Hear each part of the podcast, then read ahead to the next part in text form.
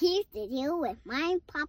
Hello and welcome in to everyone. Here's the deal with Danny Sitters. I am Jeff Adair, the youth minister here at Harlan, and I'm here with Danny. Danny, it's episode 6. How's it going today? I love it. I'm alive and well today again, and I'm thankful for this opportunity, and I just want to say thank you to all that get on and listen and make comments, and I love your input. You know, it's helpful, if for no other reason, for me to be able to process, again, some of the things that we talk about. There you go. And that's what I want to do today. I really want to kind of look at a practical side of what I talked about Sunday. So I'm ready. If you're ready, I'm ready. So let's jump into it. I know, let's give a brief summary for those who may not have watched all your sermon or have caught it all. So, you know, you mentioned we've been on the subject of our plane ticket, having our salvation, and then how we need to view heaven and earth colliding here while we're here at the present time. And so you talked about being a student at OCU and some foreign exchange students coming, and then you always having, you and a group of friends always having the right answers for them. Right. So I loved that story. I'm going to start off, if you could briefly summarize from there. So, when I was at OC, Oklahoma Christian, we had foreign exchange students, mostly Asian, that came. And I was in the Bible department. All right. And so here is a fresh, here's new blood. That's right. Right? Sick 'em. And we did. And with good hearts, well-intentioned. We wanted them to know Jesus like we had come to know Jesus. So we did the only thing we knew, and that was, you know, sit down, open a Bible, give them our best arguments, proof of Jesus and proof of the resurrection, and here's some scriptures to think about, and here's what the Bible says. And we found it quite frustrating, I remember. it was frustrating because they didn't really respond the way that I thought they should, or that we thought they should. And matter of fact, later in the semester, we find out that they thought that a lot of these Christians were pushy and kind of odd and not really in touch with the world. Wow. And so it was, I remember it being an eye-opener. Yeah. But I tell you what, I didn't tell this part. I figured out how to at least take advantage of the situation. I got one of them to be my partner in doubles ping pong, and we won the not the extracurricular, what do you call it, intramural. Yeah, we won the intramural ping pong tournament. So nice. Hey, do what you can. That's right, exactly. Awesome. Well, I didn't know that. That's going to be, I have to look into that for a surprise sometime down the line here. So our method of delivery is what you were conveying there. You say, hey, our method has been off a little bit maybe. Well, so again, if our view of the end, and you know, if I feel like I kind of go back and harp on this quite a bit, but it's so critically important. Yes. Our view of the end determines how we live life, how we see the world, how we view people, you know, what is our purpose in life. And if our view of the end is that basically we are to get saved and hang on to that for, you know, as long as we can, don't let anybody take our ticket out of here, then everything is okay. And so what do we share with other people? What are we supposed to talk about with them? So we share with them a gospel message of salvation. Then we, you know, so that they will believe. Right. Then we teach them morality. You do these things, you don't do these things. This is the way that you live, and this is what you avoid. So we teach them how to believe with knowledge. Then we teach them with knowledge how to behave, right? And if that all goes well, then they can belong to us. Yeah. So, you know, and that's what religion does to people. Yeah. How do I stay in right relationship with God? And how do I keep God off my back? And how do I avoid eternal punishment? Yes. And that's been the answer. So again, if my focus in life is flying away to another place And what enables us to do that in our thinking is having the right salvation and the right behavior. Then that's how I live my life. And they say, well, wait a minute, what about the rest of the world around us and things that go on and the suffering and the evil? And you say, well, I'm not sure, it's been around forever, but I'm saved. I'm kind of good to go there. So, by the way, we're hearing all of this discussion, not only in our nation now, but in the world. Yeah. What is our role to people who are suffering and who are downtrodden and who are less advantaged than us? What is the role of humanity? And I think the church of Jesus Christ should be leading the way in how to address the situations that we encounter in life, just like Jesus did. But we've sort of, kind of tailed off on that and don't have nearly the impact that the church had 100, 200, 300 years ago. Right.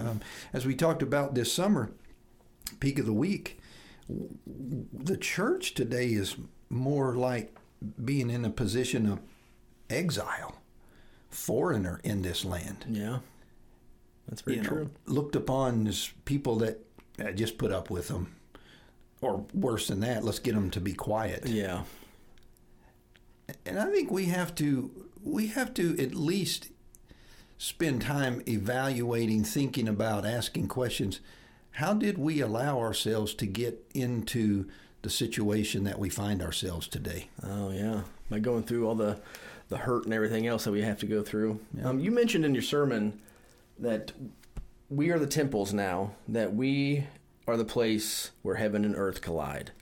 And so I wanted to ask you, how our view of heaven, how does that help us change that statement you just said in your sermon about heaven and earth colliding, and how does it affect us here on this earth? So what I was pointing out is under the topic of Jesus saying we're fishers of men. Okay, yes.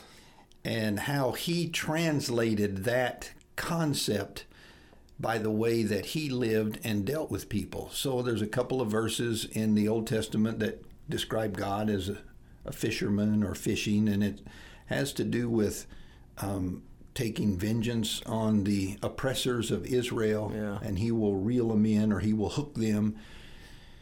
And so when Jesus, called the disciples, when he called the fishermen, hey, I want to now make you fishers of men, they possibly, especially if they have a Jewish background, would hear, oh yeah, let's go. I'll be part of that team. We're going to get after Rome and put Israel back on the throne of power. Yeah, let's do that. But That's not what Jesus meant, and it's not what Jesus did. So he gets these men and said, I want you to be fishers of men, and he heals a paralytic. Again, disease was often viewed as a person is being struck down by God. They're cursed by God with this disease. Leprosy was viewed that way. He deals with adulterous women, that was taboo within the religious community. But he called these people, he loved them, he healed them, he spent time with them. And so it was as if he was going around the religious structure of his day, which was the temple. Yeah. The temple was the one who declared who believed right, who behaved right, and who belonged. Right, okay. And Jesus was going around that, and in other words saying that the temple, right? The temple is the place that they believe that God lived. Yes. Humans have always needed to know, where is God? Right. So when you kind of walk through the Jewish scriptures, God was on the mountain. Yes. It scared them to death when there would be, thunderous noises coming from the mountain, or God lived in the tabernacle, or God lives in the synagogue, but God lived in the temple. That was his home. That's where heaven and earth met. That's why it was holy. You wanted to make sure that you dotted every I and crossed every T when you went into the presence of God, or something bad, could happen to you. And Jesus bypasses the temple on the mount. It's basically saying the temple is here, and the temple is among us. And so the temple where heaven and earth meet are now found within individual Christians as they go about their lives here on earth.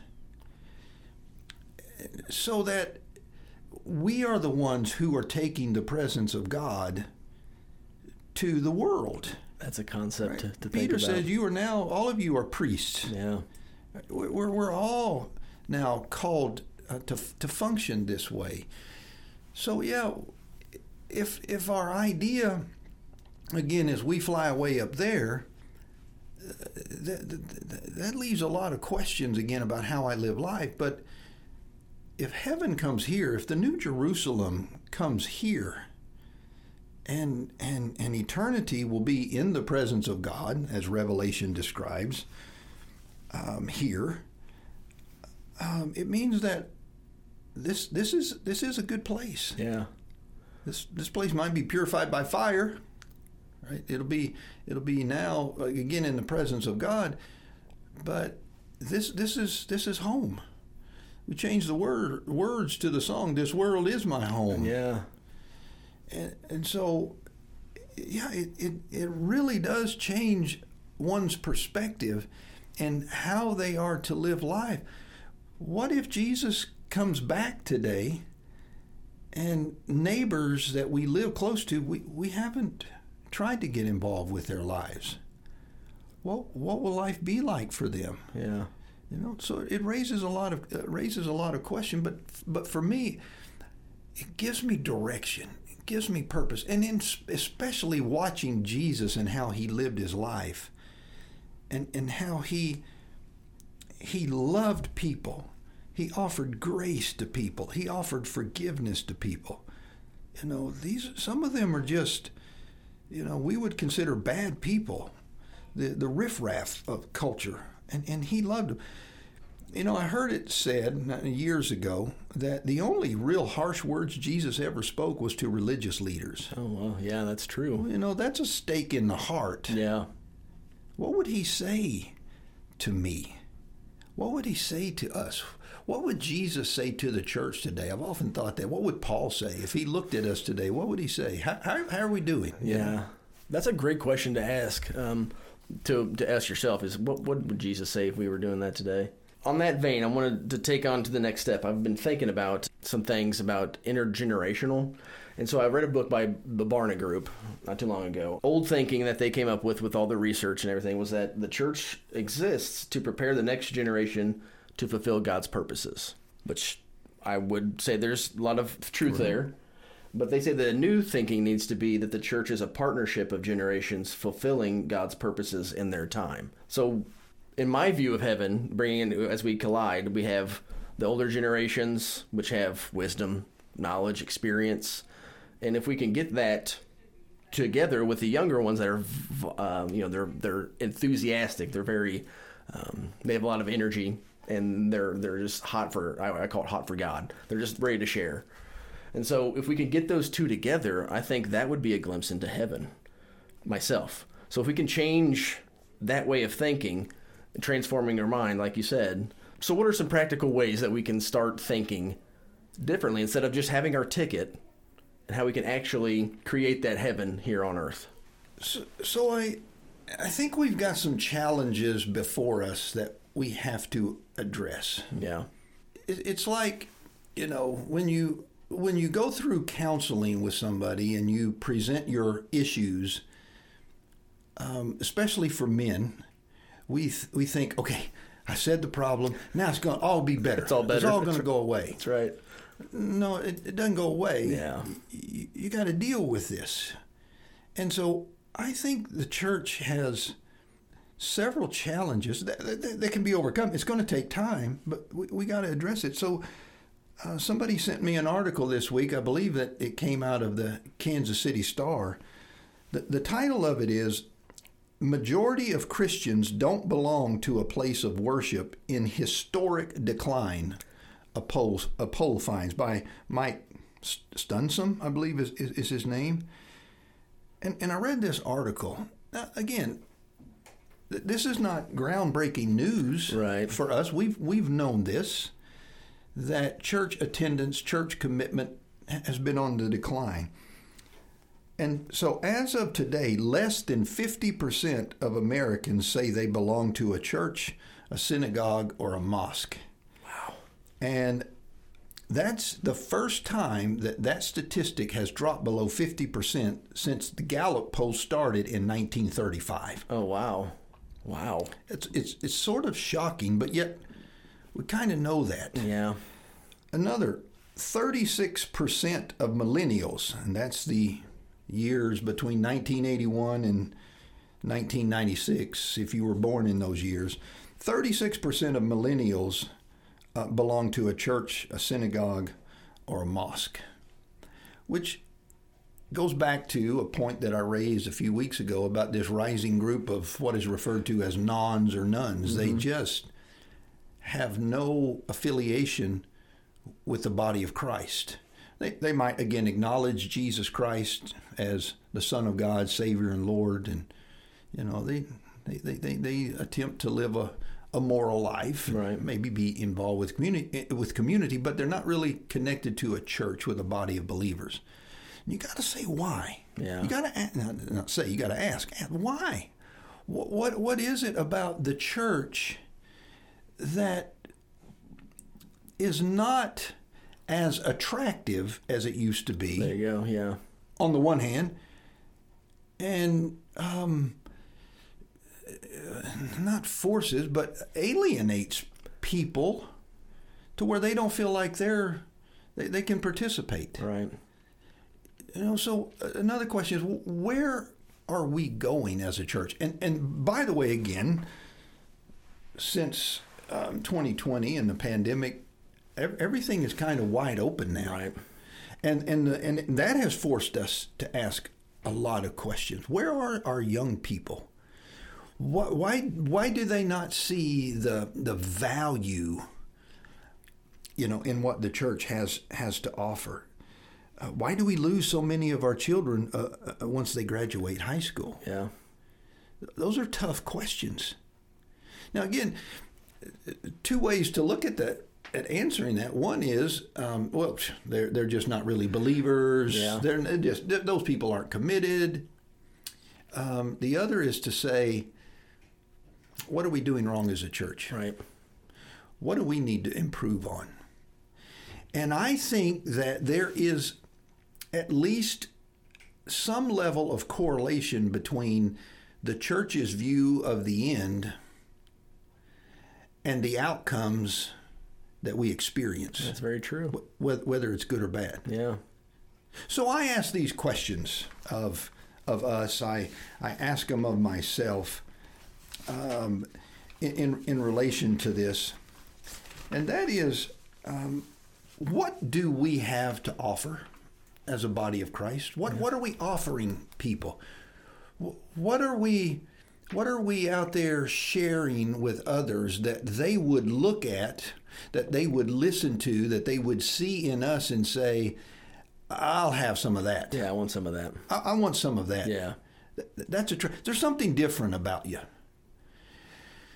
But if our, again, and let me say it, it's getting redundant, if our view of the end is just hang on to my salvation ticket, and that's really all the level of involvement, you know, stay away from the world, Is that attractive to folks? Is that something that they would look at and say, you know, I want some of that?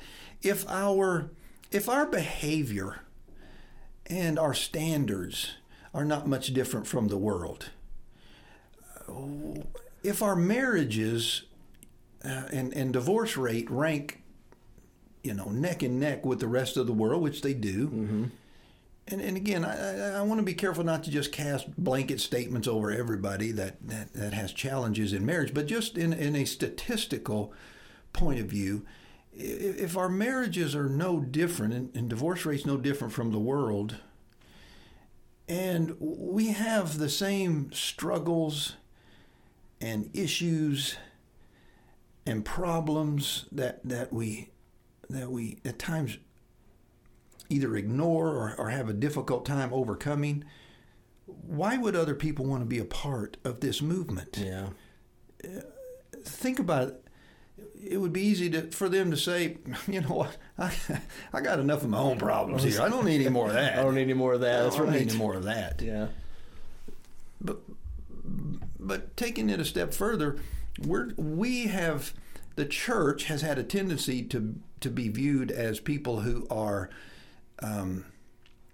condemning, finger-pointing, isolationists. And the world often doesn't feel loved, yeah, and accepted. So I think that's by the way, this isn't easy stuff. This isn't easy stuff to hear. It's not easy stuff for me to say. Right. But, you know, here's the deal. That's the name of this podcast. Yeah. Here's the deal. What do we have? What are we offering? You know, Jesus said, go into all the world, right, and make disciples. We've said, build a structure and invite them in. Invite them here. Come here, and here's the set times that you can come in and get the message and get the morality. You know, and so when we look to serve, let's be real honest, we tend to throw breadcrumbs from the cathedral windows to people and say, here you go, we're learning how to serve, and if you come to our place next time, we'll give you 2 breadcrumbs instead of 1. But we really love the world. Now go back to your side of town. Yeah. Go back to the other side of the lake. Right. So we have to think. So I say we have to have something to offer. What would attract me to another group of people? Okay. Right? What would attract me? And again, all of this is based on the foundation of Jesus Christ, right? That's a given, right? From our perspective, we have nothing without Jesus. We have no hope. We don't have abundant life. But with Jesus, we are to have life abundantly. Yes. And to go into all the world and to be different and to be the temple where heaven and earth meet. Yes. So you got to have something to offer. What would attract me? I'm attracted to passion in people and purpose. Mm. They have a passion for life. They have a purpose in life, in the here and now. They're going somewhere. Yeah. Where are they going? They know their direction. They have a vision for life, and they work toward it. And they're moving in that direction, you know. So people with a zest for life. Where's my level of purpose and passion in the here and now? I have to ask myself that. I'm attracted to people who have been challenged in life, who have suffered, who have failed. Yeah, there you go. Who have sinned, who have hurt, but they overcome it. Yeah. They get up off the ground, and through, you know, God's help and the Spirit and investing in the lives of others and getting advice and counseling and changing their behavior and changing their life, they've overcome. I love the story of someone that's overcome. See, I wouldn't share my story, my struggle with somebody that I believe is perfect and had no struggles. Well, that's true. Why would I share that? Because I feel like they wouldn't understand me. Right. I feel like they might even point a finger at me and say, what's wrong with you? Yeah. Why don't you just get your life together? You know, the old Bob Newhart counseling method. Just stop it. Just stop it. Just stop it. Well, I would if I could. I'm attracted to people who not only have a passion, but they're working in some area of their life and in their corner of the world to make this place better. They're involved. Yeah. They want to see.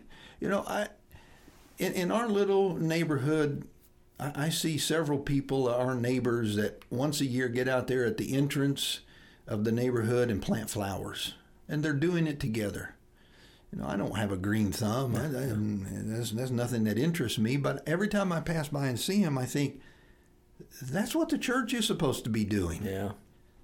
That's what we're supposed to be about. It could be from planting flowers to, you know, really being involved in the lives of those who are hurting, being connected to people who are in prison. I mean, it can go from what we might consider as something small to something in our mind that might be large. Yeah. But Jesus said, if you just give a cup of cold water in my name, you know, you're doing it for me. I like that. I'm attracted to people like that. I'm impressed and attracted to people whose marriages are a reflection, like Paul says in Ephesians, they're a reflection of Jesus and the church. Yeah. They're really connected to each other. That you sense a holiness and a spiritual maturity about them. Those are, you know, and thankfully Marianne and I both have couples that will mentor us from time to time. Yes. And we don't mind sharing with them what things that we go through and challenges that we have had because we know they work on it. Yeah. I'm impressed with people who raise children to have a zest for life. Yeah. And they're go-getters. Right? Now, again, I don't want to blanket statement everything because as children grow, they make their own decisions. Yes. And some choose to go a different direction, and they break our hearts. Right? So that's not on the parent. But I love families that I see where their children are just exploring the world and growing, yeah. and they're becoming. That's attractive. What's attractive is people who, as an employee, they just transform their workplace. They are light, right? They're light to the world. They work with a purpose and a mission. But the purpose and mission is always beyond the job description that they're given on paper. Yeah. They realize that their job description is to invest in the lives of others and help others and to be part of community. And that's another one. I love people who are connected to community. Yes. Those are the people, by the way, that you need to talk to if you ever have a need. You say, hey, do you know somebody that knows anything about a carburetor? Oh, yeah. Oh, John over here does this, and Mike and Sally and Susie. But I'll tell you the best, they live in community. Yeah. There's so much blessing about being in community. Which, you know, again, today we're isolated from each other. Yeah. And the church has to back up and ask the question, how do we become community again? I think that's a great question. Yes, it is. And so anyway, let me just leave you with this last one. What I'm drawn to are people who are keenly aware of the needs and the hurts and the challenges of society around them. Right? So people who do their research and they read and they think and they see and they get involved with other people. And I just thought, okay, what are our challenges today? How might we do this? Well, here's what we know. People are struggling with their health. Mm-hmm. You know, not just with COVID, but health in general. There's a financial challenge that people have today. People struggle with their own purpose in life. Yeah. What am I here for? What am I supposed to do? Marriage challenges, family challenges, raising children today. Raising children today is not like when Marianne and I raised our four, or when you and I were raised. Right, exactly. It's changed. Yeah. It's different. And this isn't a podcast on that.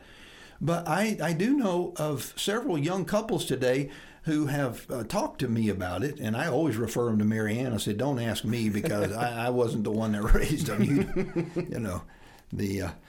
My approach was if they came in the middle of the night, you know, and And they start calling our name. I always told them, hey, just go to the bathroom. You know, that's what my dad told me, that going to the bathroom fixes everything. Nightmares or, you know, whatever, a headache or stomach ache, just go to the bathroom. That'll be fine. My other approach was to say, you want me to get the belt? You know, I had a cowboy belt I never wore, but I had it hanging in the closet because it had a big buckle. And if I went and grabbed it, it jingled. And you ask any of my four today, what was one of the most scary sounds? It was the belt buckle. Oh, wow. Right? So thankfully, I never had to swing it. But no, that's not the world that children are growing up. Yeah. And I don't say that to sound condemning. But there are a lot of questions that are being asked. Yes, people struggle with isolation today. So what do I have to offer? Whoa, how could I help them? Right? More than just, hey, got a Bible study here for you. And by the way, Bible studies are critical. That I don't demean or denounce that in any way. I want somebody that would be involved in my life. I want somebody that would love me. I need somebody that offers me grace. And I need somebody that will walk along with me and help me on this journey of becoming what I'm called to become. Yeah. But the challenge is this, that takes time, it takes money, it takes effort, it takes rearranging my calendar.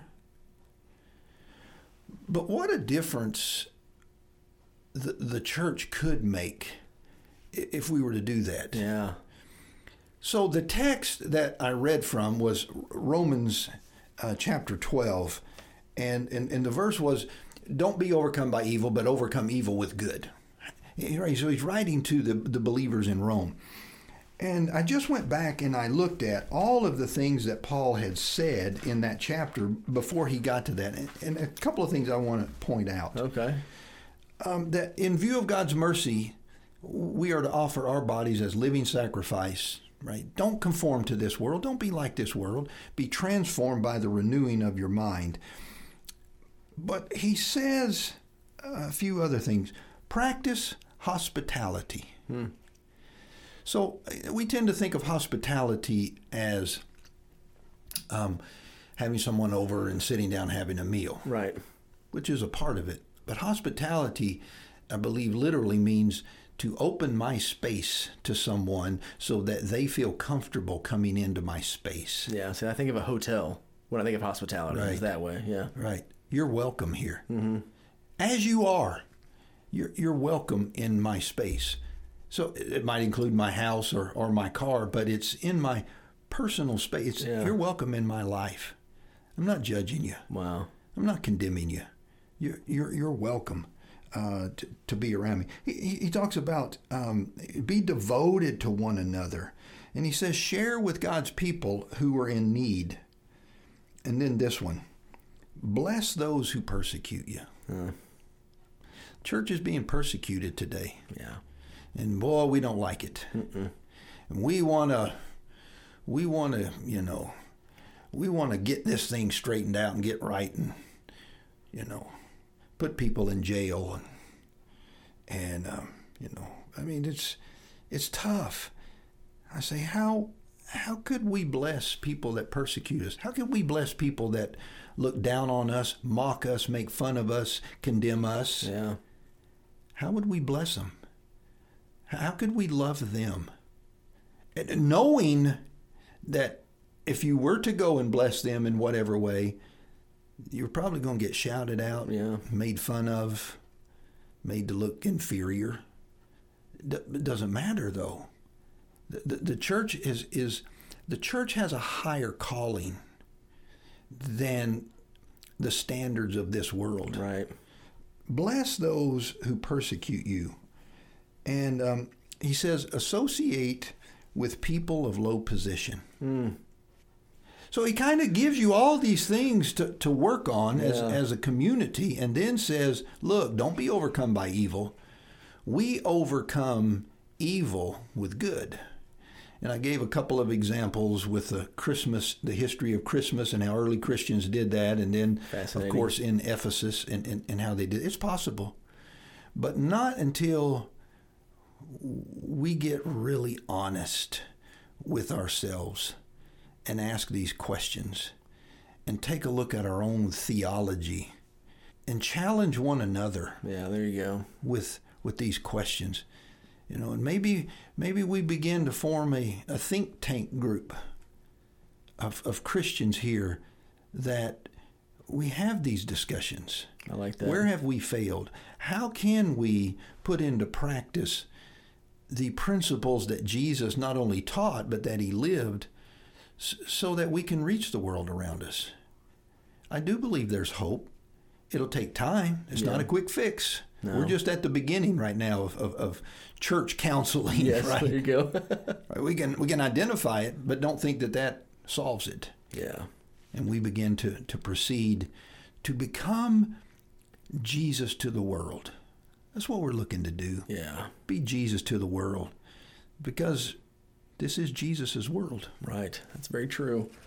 Going back to that Barna research, they kept saying that, like, they're harping on it, but said that we need to rethink the way that we make disciples. And that just really stuck with me, because kind of like what you were saying, we need to rethink our theology and how we view the end times, because I'm sure your end time view, like you've said before, affects your here and now. So if you're just checking your ticket, you've got to say, hey, you're telling somebody else, as long as you get your ticket, you're good. And that's not the way to make a disciple. So that always stuck with me. True. As we're continuing through this thought process, can you give us a little preview of what you're thinking about for Sunday? I know Sunday, of course, I've always made the joke with Danny of on Easter, I know the subject matter, so I know where he's going, but I still want to get a preview for this Sunday since it's Easter. So you blew my funny answer. I was going to say resurrection. Let's talk about the resurrection. The resurrection of Jesus is what the church worldwide will be thinking about. Yes. Resurrection, what does it mean? Now, we know the resurrection of Jesus. And so Sunday, I don't have any plans to do proof of the resurrection of Jesus. What does his resurrection mean for my life? Yeah. And how do I resurrect? Okay. I'm drawing a blank here. In John 3, Jesus talks to Nicodemus about being born again. Yes. Right. We tend to think of a topic like that, being born again, as a one-time deal. That's right. I was born again. I was born into the kingdom, or in Jesus and my salvation. But you read that text again and again, you begin to realize that being born again is not a one-time event. No way. I had a mentor tell me years ago, if you don't reinvent yourself every 5 years, you're not growing. Yeah, if you don't change, what does that mean? Being born again, starting over. If your marriage is not born again every 4 or 5 years or so, because we're all getting older and we think differently and our hormones change. Right. And are you really growing? Yeah. Or are you stagnant?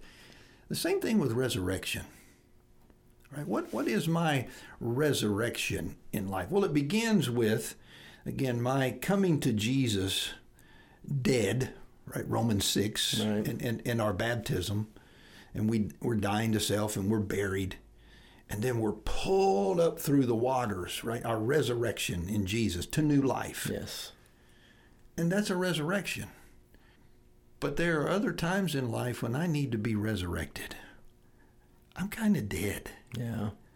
Dead all over, like Rover. Or I kind of gotten lax. How do I continue this process of being resurrected? And sometimes, not always, sometimes it means coming to the end of myself. Mm. Which is where our first resurrection took place, right? I was going to say, yeah. You die. Right. It doesn't get any more dead than dead. Yeah. So I'm thinking about the prayer of Jonah from the belly of the whale. Oh, okay. There's something about that prayer that just cracks me up. he really had nowhere else to turn. Say, yeah. And so, you know, I want to, and I'm not sure I'm thinking this through, but that prayer in the darkness of the whale, and God resurrected him. Yeah. But look at his words. But here's how I know this idea of resurrection isn't a one-time event. God resurrected him. He changed his mind. He goes to Nineveh, preaches. They repent, and he turns around and gets angry again. Yes, he's still mad. He's mad. He's in need of a new resurrection. Yeah. He's in need of being born again. So I want us to think about that, where we are in life. The resurrection means that death no longer holds any power over us. Yes. That we are now a people of hope. But again, practically, what does that mean? How do I live resurrected life in the midst of the world around me? So anyway, that's the long answer to your short question about where we're going Sunday. I love it. I can't wait for that. I was talking with the teens on this past Sunday, a couple of days ago, about how, you know, Easter's coming up and how all their friends and mostly everybody knows the story of it and how we are getting to it. So I told them to keep their eyes out for world-changing events, since we're going to be coming to a world-changing event on Sunday. Yeah. So I told them to keep their eye out for world-changing events this week. Now, that could be somebody sending you a text saying hello, or like we talked about before, somebody sending you a text saying, I believe in you. So I told them to look out for that. So one thing I'll tell you, too, is look out for world-changing events this week. So everybody out there listening as well. It's going to be a big thing. I love Easter. Love it. So, Danny, thank you again for coming in and sitting down with me. I really appreciate it. This is fun. Thank you. I know I've heard a lot of people that have sent me texts and everything that's saying they're really enjoying the podcast. So this is really good stuff. I'm really appreciate you sitting down. Good. Thank you again for the sermon. I know what all it takes to put into a sermon on Sunday afternoon. I'm sure you are probably a little tired after getting done preaching. So I appreciate all the work that you go into that. And it's really good stuff that you're putting out. I really appreciate that. Thank you. I enjoy it. And, you know, I will say that it's amazing to me that I'm in this position as minister. I grapple with the grace of God, the love of Jesus, trying to articulate those concepts and life-altering ideas to people. Yeah. And so I'm really today thankful for grace. Love it. Everyone, have a wonderful week. Danny, it was good to see you again, brother. Have a good one. Thank you. God bless all of you.